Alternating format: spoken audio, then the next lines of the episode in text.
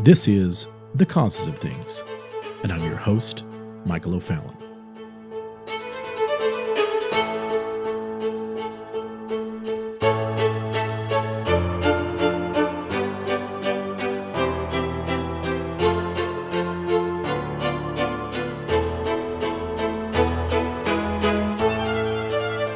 I ask that you be patient with me as I'm suffering through a little bit of laryngitis today that will be affecting our sound quality. But perhaps you have noticed that we are living in a time where what you knew to be absolutely true, to be fact based, that was called a conspiracy theory or a wild eyed attempt at hate just a year ago is now being accepted as a widely accepted norm. For instance, early in the spring of 2020, sovereign nations had published several articles regarding the source of the Wuhan virus, which were immediately deleted by Facebook and Twitter. Since that time, Sovereign Nations has been severely shadow banned and then curbed by Facebook for following the direct evidence. In the summer of 2020, I had interviewed Dr. Li Meng Yan regarding the origins of COVID 19, which is where Dr. Yan identified the virus as definitely having laboratory origins. This video would have been instantly banned from YouTube, would have resulted in a Facebook deletion and suspension, and would have resulted in the possible deletion of our Twitter account. In fact, we were told that if we posted the interview with Dr. Yan on any other video forum, that the ban could still be extended to our current social media accounts. There was a narrative that had to be communicated, and only those who were the fact checkers and the magisterium of mainstream media could be trusted for truth. Any suggestion that COVID 19 might have originated from a Chinese lab, or worse yet, that the release of the virus was well timed and strategic, would literally end with your social media decapitation.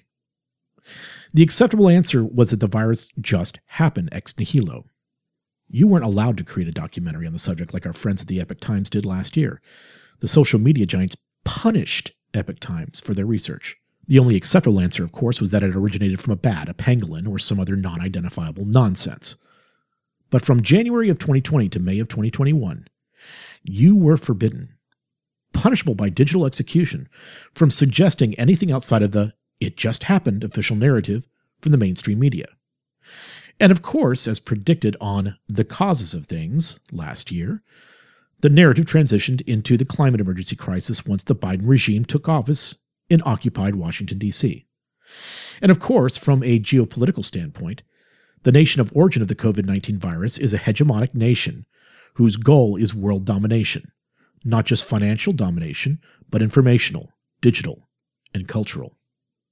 But now, those that attacked, belittled, and attempted to accuse those of us that pointed to man made origins of COVID 19 of creating conspiracy theories, now, all of a sudden, want to push those of us that raised these issues in 2020 and claim the mantle of trusted for truth on the origin of the virus coming from a Wuhan lab. Now they want to claim that they were careful in not jumping to conclusions, but that they are the ones who can now be trusted, even though we were the ones that got it right. At the same time, those seemingly conservative media types who pushed away from stating that the virus had Chinese lab origins have all of a sudden found their voice. And all of those that had raised the obvious proof of the origins of the virus will be dismissed, silenced, and ignored.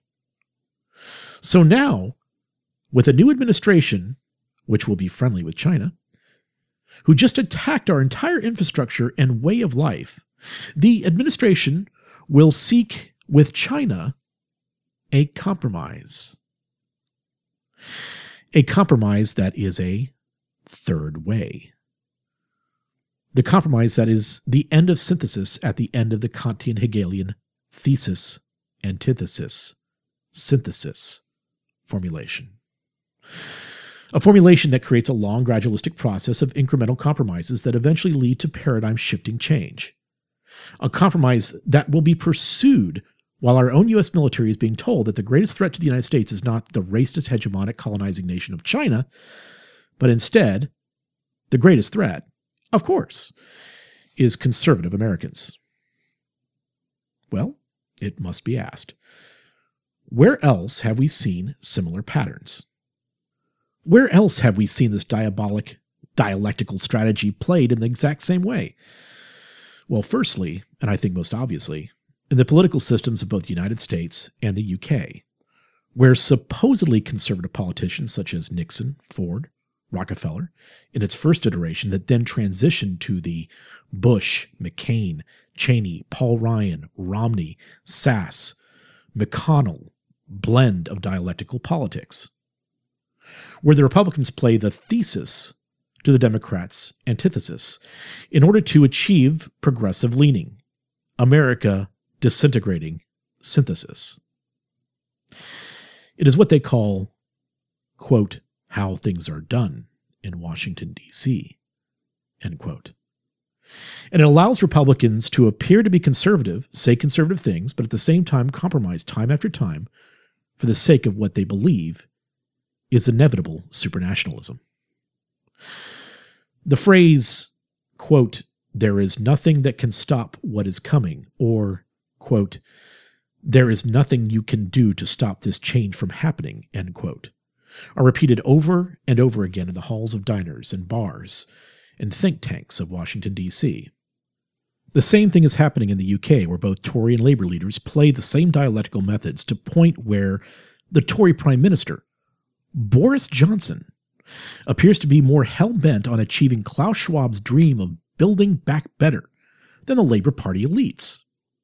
So you have conservatives who are not conservative. They say conservative things, sometimes make profoundly conservative statements, statements that you would agree with, but then in their actions and in their hiring and personnel decisions are beyond progressive. And we let them get away with it Election after election, we vote in the thesis vote to the antithesis. But in the end, we always somehow end up with the synthesis, the compromise. It is the way things are done in Washington, D.C. It is what I like to call the dialectical river. And the process and hierarchies are built to ensure that this dialectical river is protected.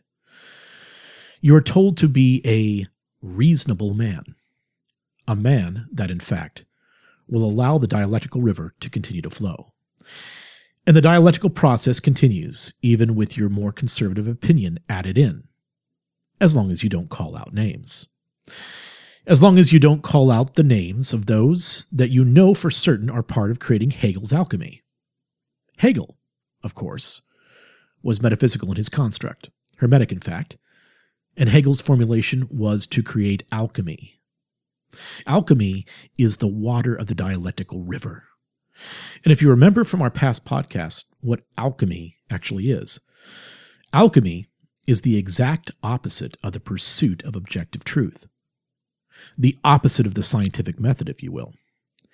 And where the scientific method seeks to understand things as they are, alchemy seeks to bring about a desired state of affairs. And to put it another way, the primary objective of science and the scientific method is finding objective truth, where the primary goal of alchemy is operational success. Operational success of whatever those in control of the dialectical river want it to be power, control, paradigm shifting change, or even personal legacy. And even those that object to the eventual bastardized synthesis, even those that point out its flaws, will be allowed to voice their concerns as long as they continue to operate within the guidelines of the dialectical river. That's how the dialectical river flows. It is the operational preparation of the environment, the preparation or creation of a societal antithesis for a big paradigm shifting event. A grand synthesis. And you are in the middle of that grand civilizational synthesis, a great reset, if you will. And it isn't just in national politics. It has been happening throughout religion for decades. And I don't just mean the Christian religion, every religion. A gradualistic erosion of what was considered absolute, firm, foundational into a compromised synthesis. And this didn't just happen in the last year. This has been at work for decades. In many ways, we are at the pointed end of a 100 year long spear, an attempt to change everything. In evangelical Christianity, with the infusion of critical race theory, intersectionality, standpoint epistemology, and radical subjectivism, with an attempt to change the central premise of the gospel itself from not living, embracing, or being imputed with the truth, but instead creating a grievance centered, bitterness driven, subjective hermetic metaphysic of living by my truth. To introduce an ideological virus into the wide separated power base that makes up wider evangelical Christianity. You see, within evangelical Christianity, you had myriads of separate hierarchies Baptist, Presbyterian, Wesleyan, Charismatic, Pentecostal, Reformed, and Dispensational. To both disrupt and unify this disparate and varied power base, you had to create a coalition. A coalition that would pursue to introduce the ideological virus of critical race theory, intersectionality, at the exact same time that the same virus, the same ideological virus, was being introduced into education, research, corporate boards, legal studies, geography, healthcare, major league sports, arts and entertainment, in other faiths, in, in, in Islam, Mormonism, Buddhism, and Roman Catholicism, and even in the atheist community. All at the same time. So, first, a brief introduction of how we arrived where we are today in the religious community, and in particular, evangelical Christianity, and what led to this current crisis because it is the same dialectical river whose flow we have been told to be a part of, to be reasonable, if our opinions and we ourselves are to be honored. That's part of the problem. Firstly, before I received the imputed righteousness of Christ by grace alone, through faith alone, in Christ alone, I was a concerned and befuddled Roman Catholic teen I grew up in a Roman Catholic household with my mother working as a minister of music and my stepfather being a former Jesuit brother. My uncle was a diocesan priest within the U.S. military. My brother received Christ and left the Roman Catholic faith as a teen. This led to many spirited discussions at the dinner table, as you can imagine. And one of the apologetic approaches that Roman Catholics would use with Protestants in those days was to introduce higher criticism into the discussion, deconstructing the very nature of an objective standard. As a teen with a lot of questions that was not receiving any consistent answers, I met a priest in the town of the university that I was attending. This concerned priest stated that he believed the primary reason for the direction of the church was the dialectic, being used from the beginning of the 20th century to Vatican II. He as well shared my concerns and would later leave the priesthood and become an evangelical Anglican. Well, this priest suggested several authors that I began to read, in particular, Father Malachi Martin. And while I rejected his appeals to Fatima and a lot of other things that I completely disagree with, there was a tremendous amount of valuable information contained within his writings. Let's just say that Father Martin was quite prescient in his understanding of what would be coming soon in the future for the Roman Catholic Church. And this was back in the 80s and 90s. Father Martin would consistently point to an unlikely international alliance of top level financial, political, and religious interests that would come together in the future to make the way clear at last to its ultimate goal the establishment of a single global society utopia. Well, needless to say, I tucked much of this away as I pursued other interests as a young man, which gradually led me away from the Roman Catholic Church. One of the major events that was so blatantly obvious was the greatest dialectical play in the history of modern faith ECT, or Evangelicals and Catholics Together. The ultimate synthesis. Maybe you haven't looked at it from that perspective before. And as usual, the Catholics weren't giving an inch, but it was the evangelicals and Protestants that were asked to give away the fundamental element of faith alone. I decided to attend a midweek Southern Baptist Bible study around this time. Really disenchanted by what the Roman Catholic Church was offering because I could see that there was much confusion and quite a bit of contradiction. And that is where I heard the gospel presented in a clear and unmistakable way. I repented of my sins, embraced the gospel, and left the Roman Catholic faith. I met my wife, Sa Fong Tang, who was majorly into apologetics and evangelism. She sharpened me in my early days and helped me to propel into what I am today We married and dedicated ourselves to promoting truth. At the same time, I would be in an hour long car ride to and from work every day back in those early years, and I would hear Renewing Your Mind with Dr. R.C. Sproul. That shaped me, sharpened me.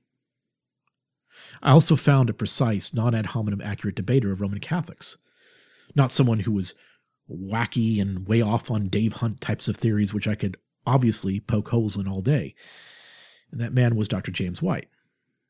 These two men would fashion and sharpen my approach to issues with faith in the coming years.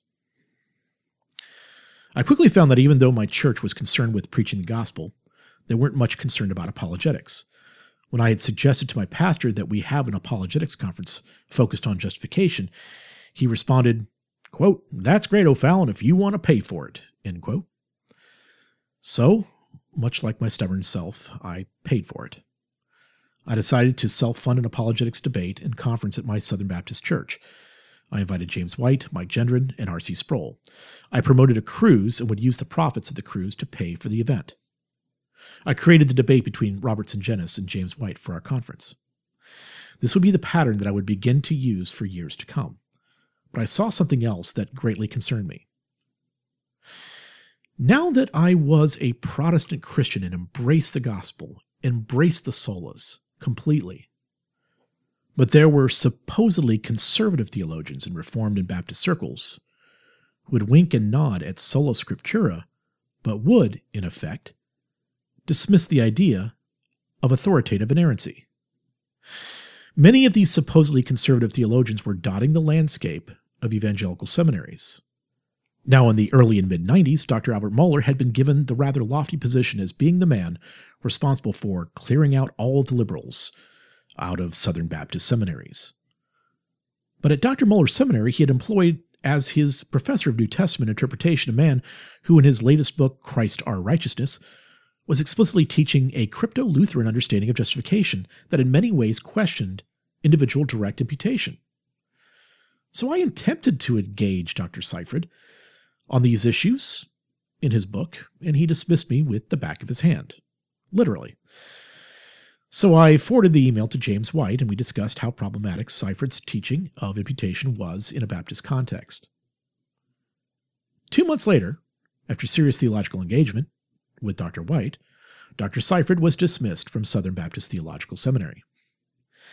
Now, it should not have taken me, some guy who was at the time a minister of music at an evangelical church, and a man who was running apologetics conferences and debates to question Dr. Seifrid. Well, for years and years, when I developed Sovereign, we used our profits from our new conference and cruise business to actually sponsor debates and conferences throughout the nation. As our business grew, our client base grew. We did what we did quite well. In fact, better than anyone. We took on clients, all of them, corporate, political, educational, of varied client base, and with our profits, which no one could tell us what to do with, we increased giving to the ministries that we supported and continued to grow in our conferences and debates. We began to grow in stature in the political community as a result of our being involved in helping conservative political engagement. And that is where I met, many years ago, Ambassador Alan Keyes, who would as well point to gradualistic determinism, the dialectic, as the methodology that was being used to deconstruct the Republican Party. Alan and I became fast friends, and his wisdom and knowledge has helped me to shape my understanding of what is happening politically in our nation. And during this time from 2008 to 2012, I grew in stature in the hospitality industry as well. I began to hear things similarly in all circles that I was involved with corporate, political, and religious. Number one, there is a change coming that you won't be able to stop. We need to focus more on social justice. We need to gravitate more towards the middle. We need to move away from a hardline objective truth to a truth that understands individual experience.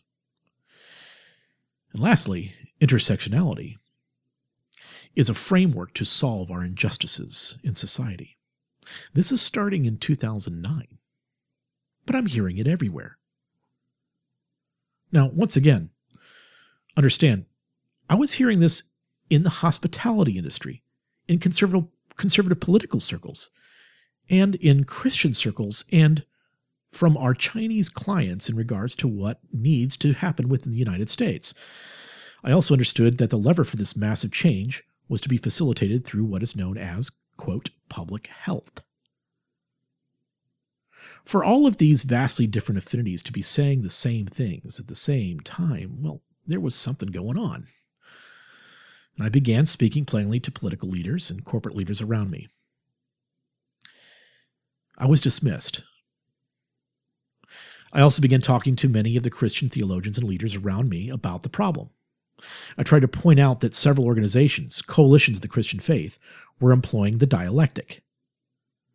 Sadly, probably because of some degree of cognitive dissonance that can be understood, or because you never want to think the worst of anyone, most of my concerns were ignored. So it appeared that most of my good friends in ministry would pass on my concerns. Most said that they would keep their eyes open, but nearly all said that they just didn't believe that an entire movement towards social justice was about to happen in conservative and reformed evangelicalism, even though I was pointing them to the evidence. Well, at the time, I didn't have a platform. What I did, what Sovereign does, is we would create platforms for others. That's not something I had done for myself. And I didn't want to be in competition with people that were my clients either. So I started to post up concerns in the Reform Pub and other sites, Facebook groups, closed Facebook groups, as well as bring up my concerns in board meetings, etc. For the most part, my concerns were dismissed. Thankfully, there were others beginning to see the contradictions. One of those would be my client at WorldNet Daily, Joseph Farah with whom I began discussions with in, in 2016 and 2017 to create another site that would be Sovereign Nations. Unfortunately, WorldNet Daily had severe issues, and Sovereign Nations had to be built on its own. That took us quite a while. But during that time, especially when I knew that Sovereign Nations wouldn't be able to launch, there were people that saw the double speak. They could see the lurch to the progressive left. And none of these men knew me, and I didn't know them at the time. These men didn't have the advantage that I had of sitting in meetings where the strategies to introduce radical subjectivism into America, into Christianity, into everything. They didn't have that advantage. But they had discernment and they had boldness. And much like those that had, let's say in 2020, spoken about the origins of the COVID 19 in the labs in China, these men were dismissed. These men were called conspiracy theorists. They were called divisive. They were derided for not being winsome. And yet, some of these men were the ones that pointed out the obvious contradictions of leaders like Russell Moore, Al Mohler, Tim Keller, and others throughout the early years when no one else would touch the subject. J.D. Hall and Pulpit and Pen led with articles in 2013 and 2014 questioning the motives and direction of Russell Moore. They led with the major questioning of Dr. Mohler and Tim Keller when no one else would lift a finger. They led with the questions about the Gospel Coalition attempting to move the conservative reform movement to the left. And no one else would touch the subject. And in a moment that may have signaled the beginning of some streams of theonomy lurching to the far progressive social justice movement, J.D. Hall and Joel McDurmon debated, which ended with J.D. Hall delivering a face splattering end of Joel McDurmon's period of being even remotely orthodox. Dr. McDurmon then went full Kyle J. Howard social justice quickly thereafter. Brandon House was as well pointing out the contradictions and properly showing how this was all leading to a third way. And you might ask yourself why these men could see this so clearly when others could not. Why could these men see this when other great theologians were somehow missing this all happening during this time? Well, a few things, although there is quite a bit more that could be said. Both men were and are still very involved both in local and national politics. They see these sorts of plays from politicians, as we were saying before, all the time, as I have as well. They both understand that men can say one thing and do completely the other. Also, both men are out of the camp and are fully involved in polemics, although from different theological perspectives. Another name to mention that we should not leave out would be Tom Littleton whose work as well was acknowledged by both Pulpit and Pen and Worldview Weekend. Tom Littleton properly tied the influence of Richard Florida with Dr. Al Mohler. I met Richard Florida many years ago, and he probably doesn't remember it. For those of you who didn't know, Richard Florida is a man responsible for popularizing what we know today as gentrification. He was also the author of The Great Reset, back from 2010. And there you have it. Now, again, these men came to many of their concerns without any encouragement from me at all, and they were out in front about their concerns. They were ahead of everyone else on the subject. In 2018, I as well spoke about these issues in the political realm to the soon to be governor Ron DeSantis, Donald Trump Jr., congressional representatives, Defense Department officials, State Department heads, and senior White House counsel. Now, many of these men are good men and are fighting the fight now. But once again, I was dismissed, or at least my concerns were dismissed. At some point, knowing that there was going to be a time of great reckoning soon, I began to spill a lot of the information that I had to others. And yes, others began coming to me from seminaries, churches, corporate boards, political groups to tell me about their concerns and to provide information. Now, please understand, I never intended to have sovereign nations act as the defensive front of Reformed evangelical Christianity. Sovereign nations was built to be an open platform for all to discuss this cancerous ideology and the supranationalist, liberty destroying, technocracy building edifice that it is, dialectically, moving our world and our nations towards a digital autocracy. That is why I had such a diverse group of speakers at our first conference, and continue in this vein. Sovereign Nations was not meant to be a ministry. But I am a Christian. And if there was not going to be a robust discussion of the ideas behind the problems that were happening around us, I needed to provide that discussion quickly. And as the men, whom you can refer to them as the discernment bloggers, and I began to speak, we began to fully understand that this was a political movement disguised as a theological movement. And of course, just like all of us that were signaling that the COVID 19 virus was man created and had its genesis in the laboratory, we were all called conspiracy theorists. So I worked with everyone. I spoke with everyone. I tried to warn everyone everywhere of what was coming. And to their credit, J.D. Hall, Tom Littleton, A.D. Robles, Cody Libolt, Jacob Brunton, Judd Saul, and others listened. We didn't always get along. We didn't always agree, but we seemed to work together well to try to beat this problem. And while so many of the larger names were just repeating the phrases of Marxism and not attempting to understand Derridian deconstruction, Foucauldian power relationships, Marcuse's repressive tolerance, or Hegelian dialectics, the young men, the discernment bloggers, listened. And they got it right. And they did their own homework. They wanted to be correct. They knew that we didn't have a chance to get this wrong. We had to get it right. So, even with tremendous differences between all of us, they understood that we had to fight this ideological monstrosity. And this is going back many years. They as well led the way in 2018 before the Statement on Social Justice in the Gospel. Continuing after the statement on social justice in the gospel, John Harris started to step up in 2019. Now, during this time, there were squabbles and disagreements of all sorts happening in the inside, but it needs to be understood that the information that was provided to this group of frenemy band of brothers, if you will, was also provided to other big established names in Reformed Christianity who were supposed to be on our side. And they did literally nothing with that information. They sat on it. But when this group of Harris, Libolt, Brunton, Robles, Hall, Jones, Saul revealed the published and available skinny on Matt Hall, who for some reason is still in place at SBTS, I can't understand why, Jarvis Williams and Russell Moore, the barrage of just information was relentless. And there was no doc doxing or hacking going on.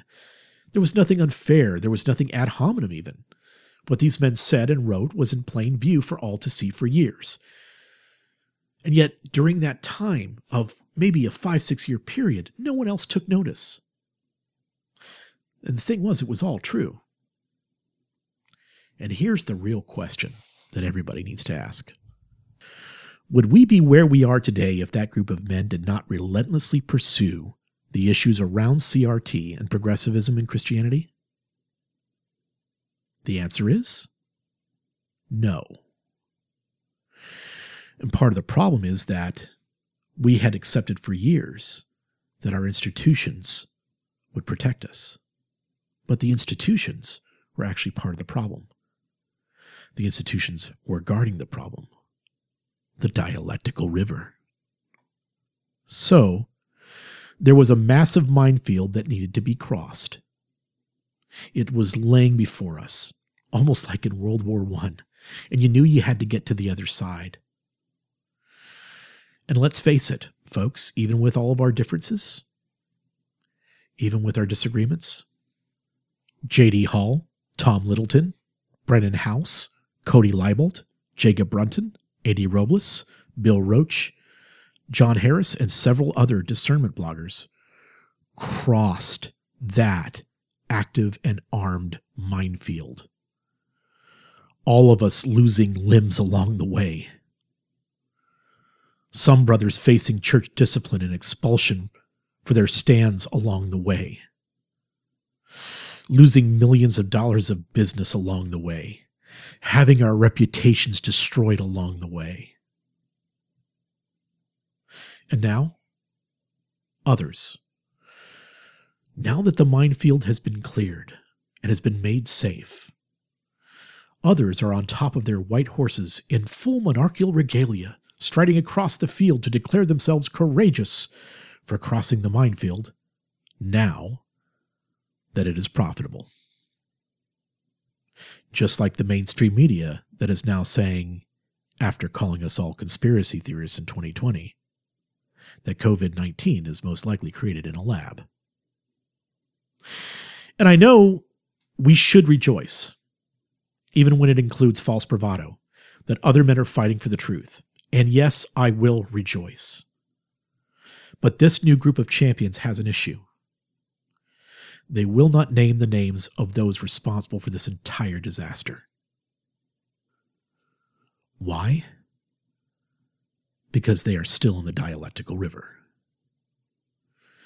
And they will be given opportunities to speak. They will be given honor. They will be given even a few positions in their denomination, if they are reasonable men.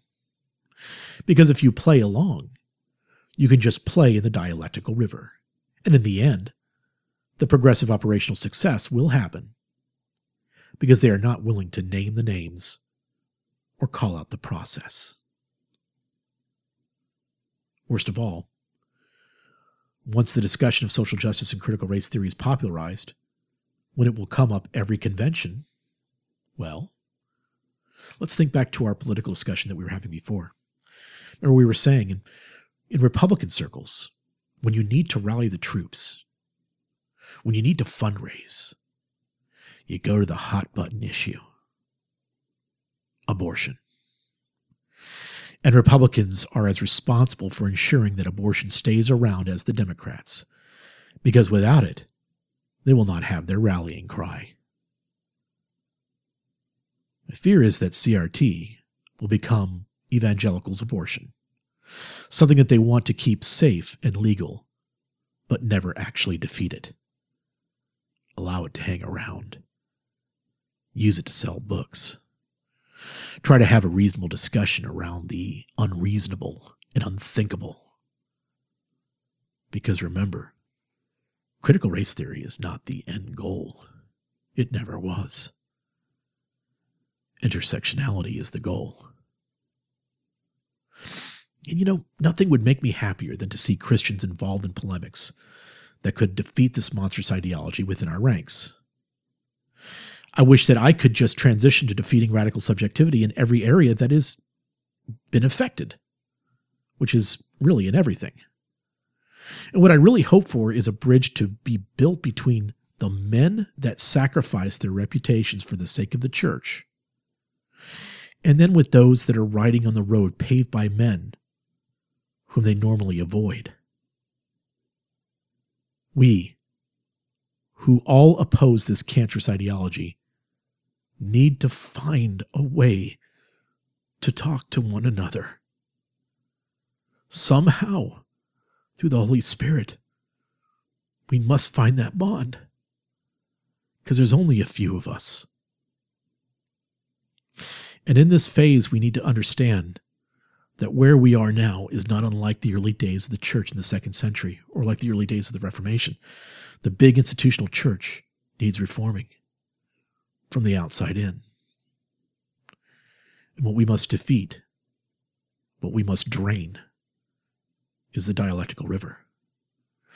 The dialectical river is the third way. And it is the third way that you must be aware of, and the new leaders of the third way as well. The third way will seem like a reasonable compromise, but it was always the intended target. They just use the agents of chaos to bring you to the point of embracing their new utopia.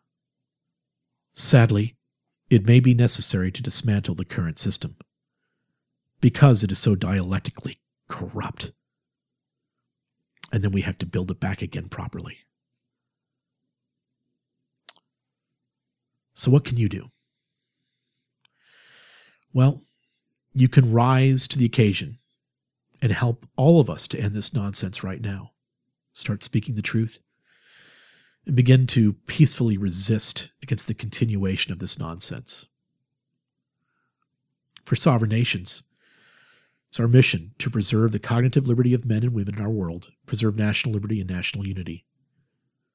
For Christians, they must see their leadership for what they are trans Christians transforming historic Christianity into some rough beast that is crouching towards who knows where to be born. Also, as we step forward, remember those that walked the minefield and lost their limbs in the early days. We must win. I'm Michael O'Fallon, and this has been The Causes of Things.